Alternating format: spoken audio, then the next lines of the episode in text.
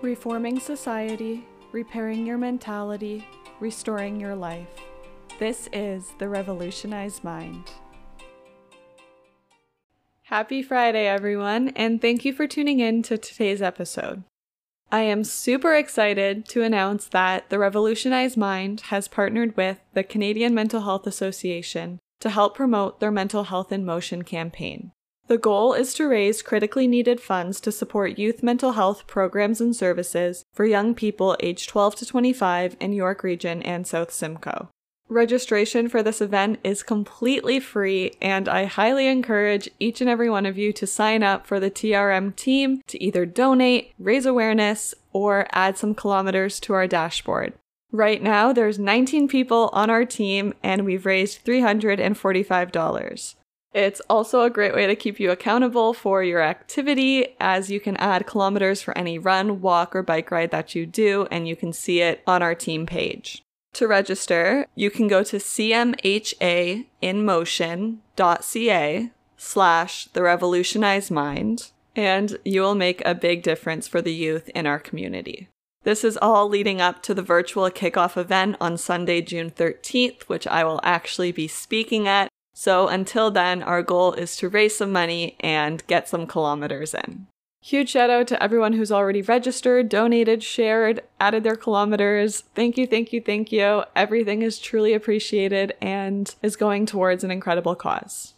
Today's topic is incredibly important and one that is not talked about nearly enough as it should be. Black people have been disadvantaged for a very long time.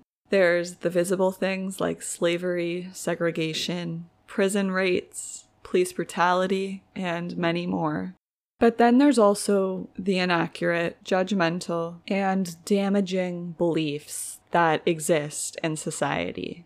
And I definitely am not an expert on this topic. I am not a black individual, therefore, I don't have any lived experiences to share on a personal level. But I do think that it is so important that we educate ourselves, acknowledge the systemic racism that exists, and listen to Black people, listen to the BIPOC community. They deal with intergenerational trauma as well as their own. Even if we don't think that this exists or that we don't hold these beliefs, the system, the world, that everything is designed to benefit white people. And that is where we need to start.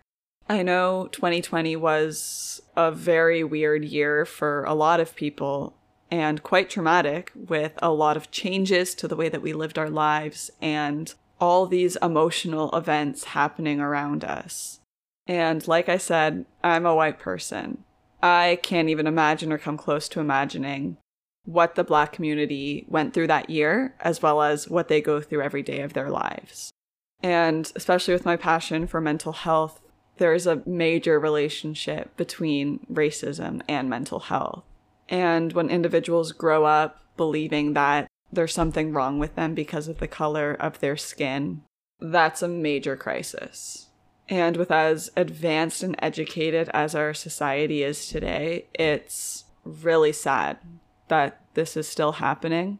But with steps in the right direction and listening to people like Jordan today, I am really confident that we can make those changes that society so desperately needs.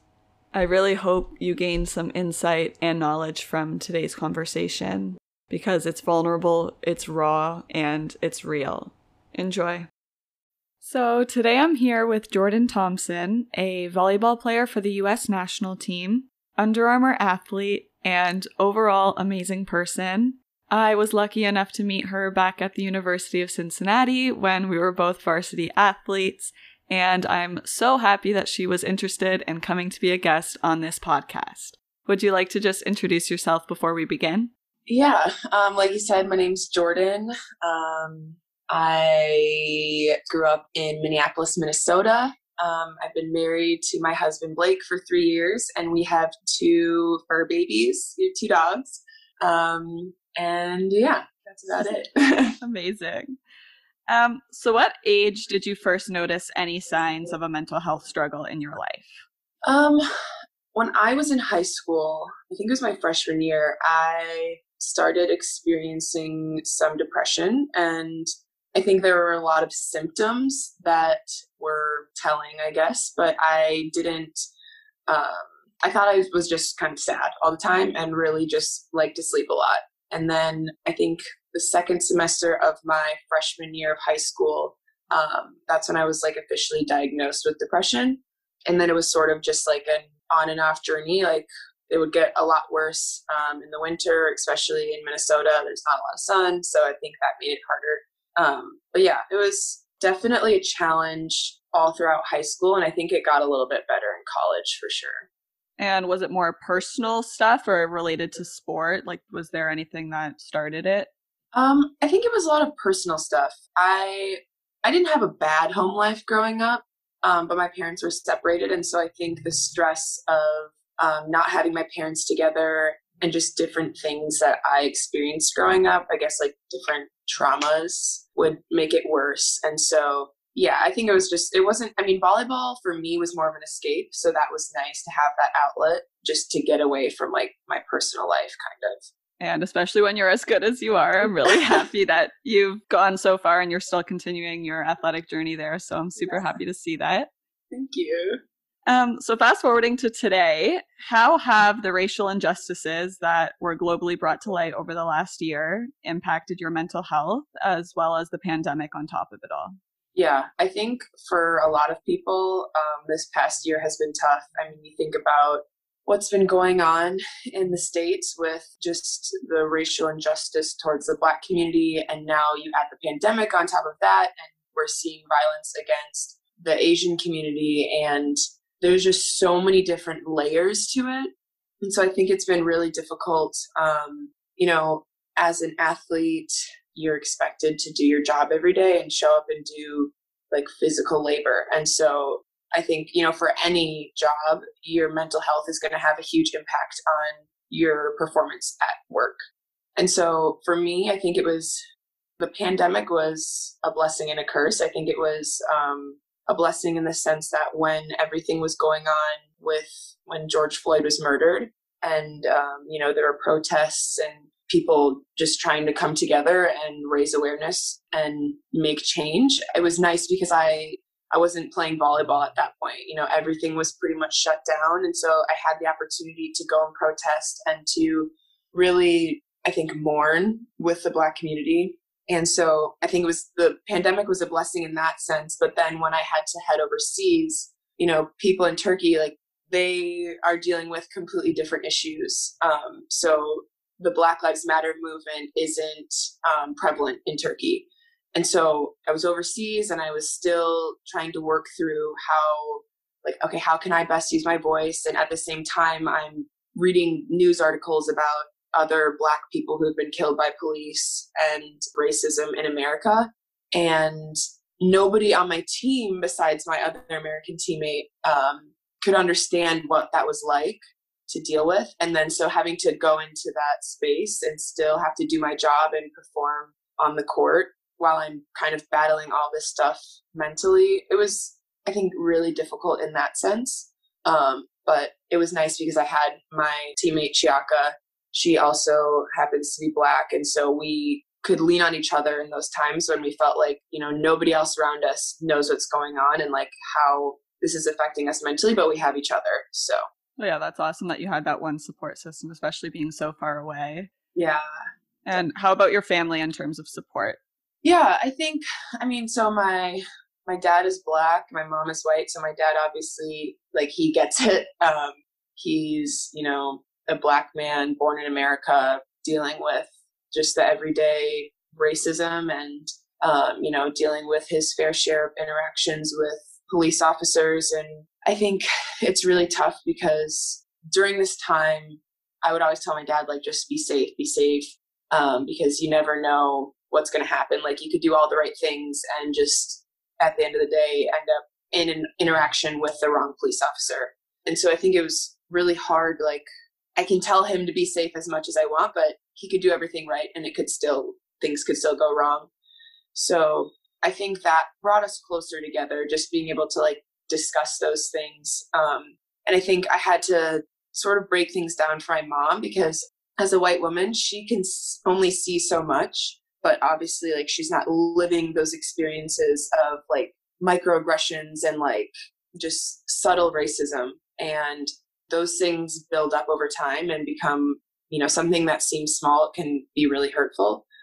And I don't think that she like she wasn't really seeing that i think so it was um, definitely like a growing moment in my relationship with my mom too because i had to break things down for her and be like listen this is super hurtful and like this is how certain things make me feel. And so just kind of letting her into that space was um, something that we hadn't really spoken about a lot before um, last summer I think that whole topic there with your mom is kind of something that was brought to light for a lot of people, um, a lot of white people specifically, because we don't have that lived experience. We can't understand what you're going through. We never will.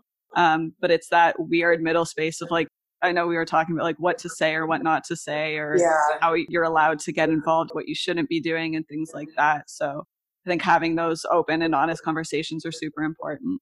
Yeah, for sure. I think like, you know, there's so many people in different communities who want to help and who want to speak out and use their voice and make an impact in their circle and just do what they can. And I think it's really important also for people in the black community. Like, you know, my best friend, she's white. And so we had a lot of like tough conversations and she would ask me really hard questions and she's like, look, I'm confused. I don't want to like offend you. But she's like, that's why I'm asking you because we have that relationship where she can ask me the tough questions and I'm never going to judge her or, you know, think that she's trying to hurt me or anything like that. And so I think there's a lot of grace that needs to be given um, for people who are genuinely trying and want to get it right. But like, we're humans, we're going to make mistakes. And like you said, it's hard because white people, you're not going to live in a black body and black people aren't going to live in a white body. So there are experiences that on both sides we're never going to understand and so i think you know we really need to focus on like giving grace to people and just helping like teach people and helping just people learn in general because i think that's the only way that there's really going to be change because you know it's it's definitely not easy but i think it can be done if there's grace and patience so, going off of that, what do you think were some of the best and worst ways that anti racist action was taken by white people? And I'm only asking this because of its relationship with mental health struggles. I think that weird middle ground mm-hmm. for both white and black people not knowing what to do was very tough mentally and emotionally. Yeah. So, yeah, like how can we effectively do our part in this conversation and help to create the change that's needed? Yeah, I think it was really tough because I think the George Floyd case, when he was murdered, it was like a this is a terrible phrase, but like a perfect storm in a sense, because we were in a pandemic, things were already hard. People had this like space and time to grieve and really feel the weight of somebody in their community being murdered. And so I think for the Black community, it was like the one time where we could really collectively feel and like carry this burden, I think, and just carry the weight of like our feelings because a lot of times I know, you know, from, I mean, speaking from my own experience and also from um, just talking with some of my other Black friends, a lot of times when we see, you know, cases of like racism or cops murdering Black people and all this stuff, we try and suppress our emotions. And uh, we're like, okay, we don't have the capacity to experience those emotions right now. So we're just going to keep pushing it down, pushing it down. And I think um, when George Floyd was murdered, we saw a lot of those emotions that people have been pushing down for years come out and it was like hurt anger sadness just all of these things. And i know for just speaking to some of my white friends they were like we had no idea that it was like that you guys were hurting this much. And so i think once people started to realize how badly the black community was um, just grieving that loss and just angry about the situation that we're just still in. Like we haven't made a ton of progress um, when it comes to racism in America. So I think then once I guess like the white community kind of realized that, I think a lot of people wanted to learn, which was awesome. But sometimes the burden was sort of put on black people, like, okay, black people, what can you teach us? Like, what resources can you give us? And I think in sometimes like that's necessary, that's good. But I think it was a really fine line, especially last summer, um, just because so many black people were just trying to cope with their emotions that they didn't have the capacity to give those resources or try and teach um, and so i think that was really difficult because on the one hand like the white community is like what can we do? We want to learn. And then on the other hand the black community is like we're tired like you guys figure it out. But there definitely needs to be that coming together. Um, like i was talking about earlier like you have to be able to share your experiences and so i think having what i've noticed for relationships that i have with different friends or family um, just building a level of trust and respect to allow people to ask tough questions and me to be able to give direct responses and know that on both sides of that we're not saying things to hurt each other. We're truly trying to have just like an important conversation where we can both learn and grow. And so i think for the white community like i think each individual it's great to have a diverse friend group and get to know people who don't look like you. Um, for me i like to even as a black woman follow different black creators on social media. And there's so many people who are offering these free resources where you don't have to go and you know ask one random black person I just saw on the street like okay can you help me to you know unlearn different biases and stuff like that? So if you have you know you have these free resources that are available on social media and you also have those people that you're close to who don't look like you and you can ask those hard questions to have those really important conversations. I think that's the best way to just keep making progress you know no matter how little because it's definitely not going to be something that changes overnight. I think there's obviously so many people and it's for sure a two-way street that um, you know grace needs to be given on both sides so yeah, that was, a really was a great response. no, I th- it made sense. I think it was just such a hectic time for everyone, and white people couldn't understand the emotions that black people were facing, and black people were dealing with these emotions, and they didn't want to deal with the white people's like frantic desire to get involved. I would say.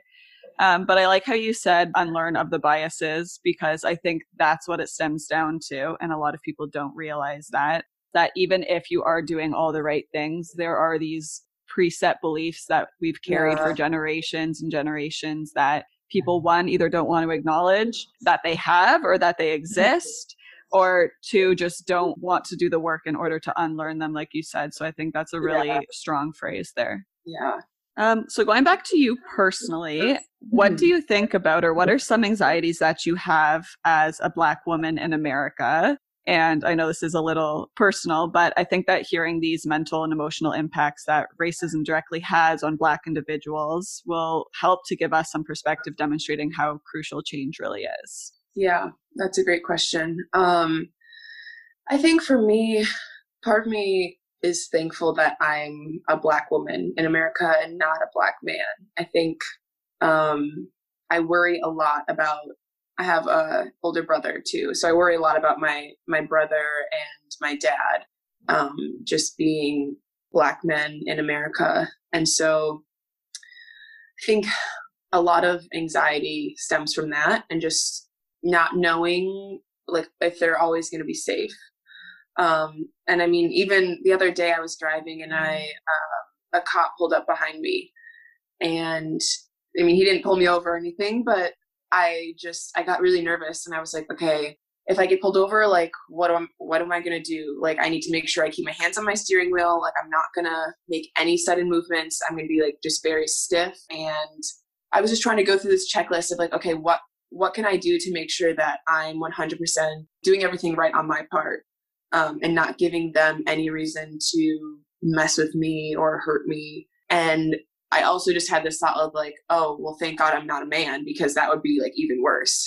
And I mean, the cop ended up going past me and whatever, but it was just while he was behind me, I was just like gripping my steering wheel, really nervous. And I just like things like that that suck, or just, you know, experiencing um, different microaggressions or whatever it may be, little things here and there that just seem so small um, that actually like add up over time. And I think I look back to, I guess, my childhood and growing up in a predominantly white community, and there are things that I didn't realize then that were racist, and I was like, oh wow, that actually like wasn't okay, and just kind of healing and I get like giving forgiveness um, for those things and knowing like, okay, at the end of the day, I'm not going to know if people were intentionally um, trying to be racist or whatever. But I think just for myself, like, okay, I'm going to forgive that person. Like, whether they knew what they were doing or not, like, I can't hold on to that for my whole life.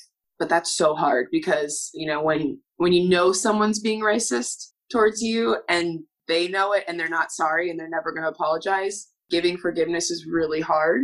But I think it's necessary. It's a necessary part of the process of healing and just trying not to carry so much, like, such a heavy burden throughout life because I think things will only get harder if I continue to carry those burdens and not give forgiveness. So, yeah. I think hearing those anxieties and like the police car example specifically is that like that's something that a white person will never ever be able to understand. And like while you were saying that i was thinking back to my own experiences of times cops have driven behind me or i've got pulled over for speeding sorry my yeah. mom's gonna listen to this um, but like my first thought was like oh no my parents are gonna kill me for like speeding but yeah. never was i concerned about my safety or what I had to do in order to protect myself in that situation. So it's just a totally different lifestyle that yeah. Black people have to take these precautions that white people will never imagine to do. Yeah, it's definitely tough, but part of life. and yeah, I like how you talked about like the healing from trauma because I think over time you do have these experiences where you have to decide whether you want to forgive these people, whether what direction you want to take it, essentially. Yeah. And that's a really important part of the healing process for sure. Yeah. So, do you have any mental health tips to help manage these anxieties in your life? Um, I would say not overthinking. I'm a huge like overthinker and sometimes once the wheels start turning, it's really hard to just stop like a really bad train of thought. And so for me, when I sort of get in this just feeling like anxious and then the thoughts are running through my head, I recognize them and whether or not I think it's something that could happen, I'm like in the present, like everything's okay. Or like the things that need to be okay are okay. Like I'm alive, I'm breathing, I'm healthy. Like whatever problems I have, I'm not gonna be able to solve right this moment. So I think slowing my thoughts down and um and not letting things get crazy or creating these scenarios in my head that might not even happen like oh my gosh what if you know my brother is driving home late from work and then he gets pulled over and he didn't do anything wrong and just going on and on and on just stopping those like catching myself and stopping it has helped a lot for me otherwise i'll just work myself up and um, i feel like that's honestly the biggest thing for me that something i have to consciously do it's not um, it doesn't come naturally to me um, naturally my mind will just go, go, and go. And it, um, I think, can just take me down like a dark path if I let it. So I would say that's the biggest thing that's helped me.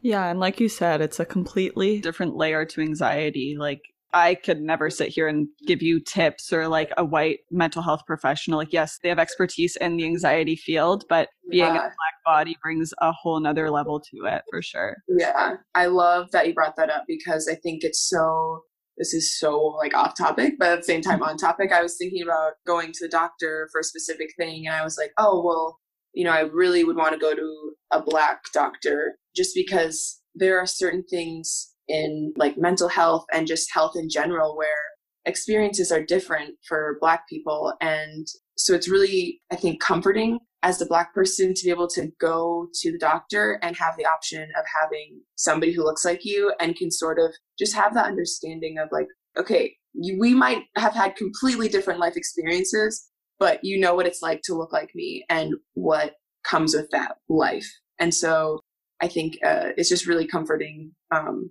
to have that and so i think it's just really huge to for people to have access to doctors that look like them and have similar experiences. And I think that just offers just another layer of service that you can't always get with um, somebody who doesn't look like you. That is a whole nother conversation with the way everything's designed. I think just the resources that black people do have access to are much more limited and yeah. costly or not widely available depending on where you live obviously but the statistics do show these higher numbers for the bipoc community not just black people and it's something that hopefully we're coming to acknowledge and create these changes yeah. sooner rather than later because I think the mental health epidemic that we're in alone is such a scary place for a lot of people right now and addressing these larger issues are so important and essential. Yeah, definitely. So I know you also have a large platform, being the star athlete that you are. um, so, how did you personally like motivate yourself to get involved or use your voice on these platforms and get involved in the Black Lives Matter movement? Yeah, I think for me that was a little bit intimidating. Um, I knew that I had somewhat of like a platform and an audience um, that was interested in what I had to say on the topic, and also people who followed me who didn't want to hear what I had to say on the topic and would rather me just stick to volleyball.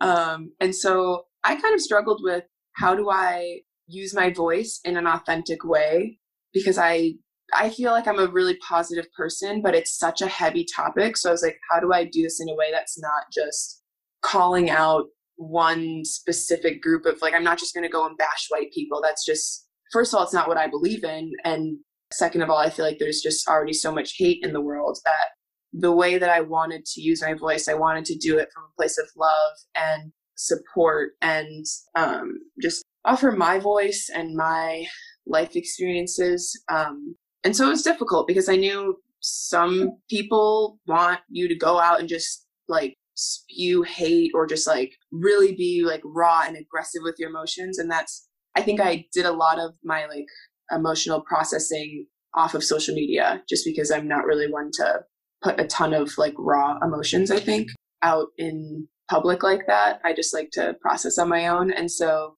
it was difficult, but I think I came to a point where I never really like planned like to post certain things. It, there would just be times where I'm like, I really feel the need to speak up and say something on a certain topic, or I really feel the need to just express my emotions or like how this makes me feel because I know other people are feeling the same and can really connect. Um, and so I just wanted to do it in a really authentic way. And I think so far, like, you know, I may not be posting as much or speaking out as much as other people, but at the same time, like I, I have a lot of conversations off of social media that I think that's where I also like to make an impact is within my like smaller group and just my community. So I think that's for me the best way that I've found to approach using my voice and especially using it on social media. That's awesome. And it also shows that it's not easy to do that. Like, just because you're a Black individual doesn't mean that yeah. posting about this stuff is easy and using your voice and sharing your trauma is not something that people typically enjoy doing. So yeah. I think it just brings another aspect to it saying that, you know, like you yourself had to motivate yourself and find the strength to share these raw emotions out in public um, to all yes. these people who you don't necessarily personally know, but you're expected to use your voice and put yourself out there. Um, but yeah, and I was reading through some of your posts and saw some of the negative comments that you did receive from some yeah. not nice people. um, and I think there was, like you said, like a lot of hate out there. There always is, always will be. Um, but just dealing with that especially when you're defending something that you're so passionate about and hits home for you obviously um, and then having these people come at you with negative comments is takes a huge toll on your emotional perspectives for sure yeah it's definitely it's difficult because especially after the derek chauvin trial once we knew the verdict that he was guilty um, that was just such a huge relief because I mean, so many people were saying like, well, this is just the bare minimum and like we should expect that. But I'm like, black people don't get that. Like black people don't get the bare minimum. So we should be able to, in a way, like celebrate it, which it sounds so weird, but like that's a victory for us. Like no matter how small, like it's still a victory. And I felt like in the weirdest sense, it was sort of honoring George Floyd's life and telling the world like he did not deserve to die. His life meant so much and what happened was wrong and the person who did it is going to be held accountable and so i mean there were people who were like you know saying that we shouldn't be so happy about the verdict because like you know that should never have happened i'm like yes of course but it did and so the justice system in this sense did what it was supposed to do like the court did their job in finding him guilty and i think obviously it's not going to bring George Floyd back, but we at least got that when we, we usually don't. So some people were like, you know, this isn't even justice. And I'm like, in the sense of what the court does, justice was served. I think justice would be him never dying in the first place, but obviously we can't change what happened. And then you had people who were like, well, he shouldn't have been doing drugs or this or that and just blaming him. And I'm like, just on the two sides, I was like, wow. But I mean, I remember there was one person in particular who kind of just went in on my post about um, the verdict of the Derek Chauvin trial. And he was just blaming George Floyd and accusing him of all these things. And I was just like, at this point, the whole world knows that he murdered George Floyd, and the court like also acknowledged that. So I'm not sure why we're still having this conversation. I'm like, I so then I just sometimes I'd want to respond and like try and help educate because I think a lot of times it is ignorance, but then there's times where it's like, okay, you're choosing to be ignorant, and there's nothing I can do about that. So I'm gonna have to like disengage. So that's yeah, and it's, it's, not your job to do that. If people don't want to play their part and educate themselves or at least try to learn, then it's not up to you to. That's like so hard mentally, like trying to prove your case, stand up for your community, and this person's just tearing you down. I yeah. saw the comments, they were awful. Um, yeah, just like I think a lot of people, just with like hate comments in general, don't realize the impact that it has on whoever's on the other end of that phone. Right, right. So, wrapping up, I think you're an amazing role model, both as a person and as an athlete. So, what advice would you give to any young Black girls who are struggling because of the way that they look? I would say embrace it. Like, you are beautiful just the way that you are. And that sounds so cliche, but it's something that I think I struggled with growing up too. Like I, I never wanted to get too dark in the summer. I never wanted my skin to be too dark. But I realize now and just growing up, like there is just so much beauty in how different we look. And like I don't think there's one like skin tone or nose shape or whatever it may be that's more beautiful than the other. There's so much beauty in our differences. And so I would just say embrace that and just for I think young black girls who are struggling with not feeling beautiful or confident or whatever their appearance has on just their mental health, like find people who look like you and allow them to build you up and speak life into you um, and just love you because that does so much just for your confidence and your mental health. So just find a good, solid group of friends, like people who look like you, people who don't look like you, and allow them to like build you up and speak life into you. I think that's just so important and just to have people encouraging you. Um, even if that's somebody who maybe is like an older mentor or something like that. I think there's hopefully always an opportunity for somebody um, to just love on you and just just be there for you and encourage you and help you through because it definitely gets better. I think growing up is so hard.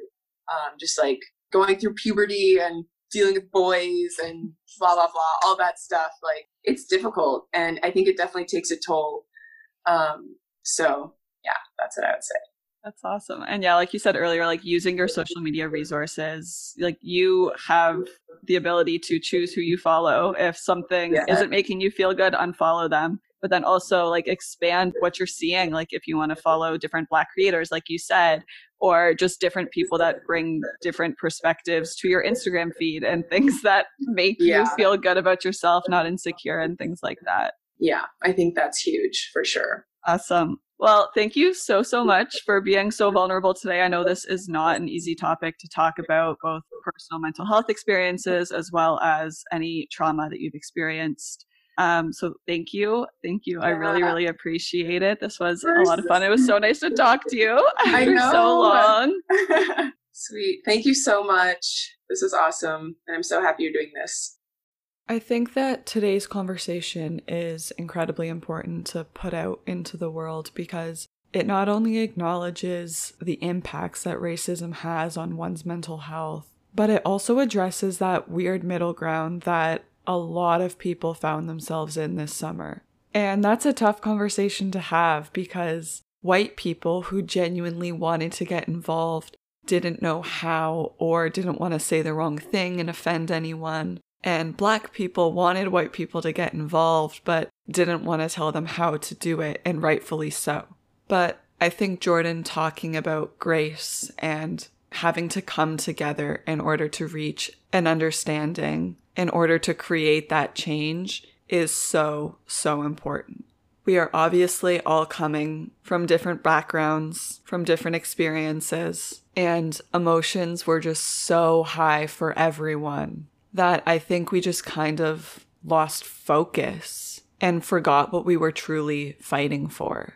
You know, people started attacking each other for not saying things the right way or for not getting involved. Meanwhile, you don't know what people are doing off of social media, whether they're donating, educating themselves, having those conversations with people in their social circle. There was no one right way to go about it. And I think this just caused so many battles white people against white people, white against black. We stopped doing the work for ourselves and for each other. We are so lucky to have the amount of resources that we have on social media, in movies and documentaries, on the internet. Take the time to educate yourself on Black history, on what the BIPOC community has gone through over generations, and what unfortunately is still prevalent today. I am so thankful that Jordan came on today and was so vulnerable in sharing her experiences and for acknowledging these tough topics that a lot of people are too scared or don't want to address. But I think hearing this from a Black individual with these experiences is so powerful and really gives me and hopefully you new perspectives to think about and really changes the way that we see and approach racism in our everyday lives. I hope you enjoyed today's episode as much as I did and Jordan is amazing. If you want to follow her on Instagram and see some of her amazing volleyball highlights, you can follow her at JTOMM19 on Instagram. Please also, if you're not following The Revolutionized Mind on Instagram and TikTok, please do so, as that's where I post all my updates. Please also be sure to rate and review the show on iTunes, as it is greatly appreciated. And don't forget to go sign up for my mental health in motion team. I hope everybody has an amazing weekend or rest of your day whenever you're listening to this. Bye for now.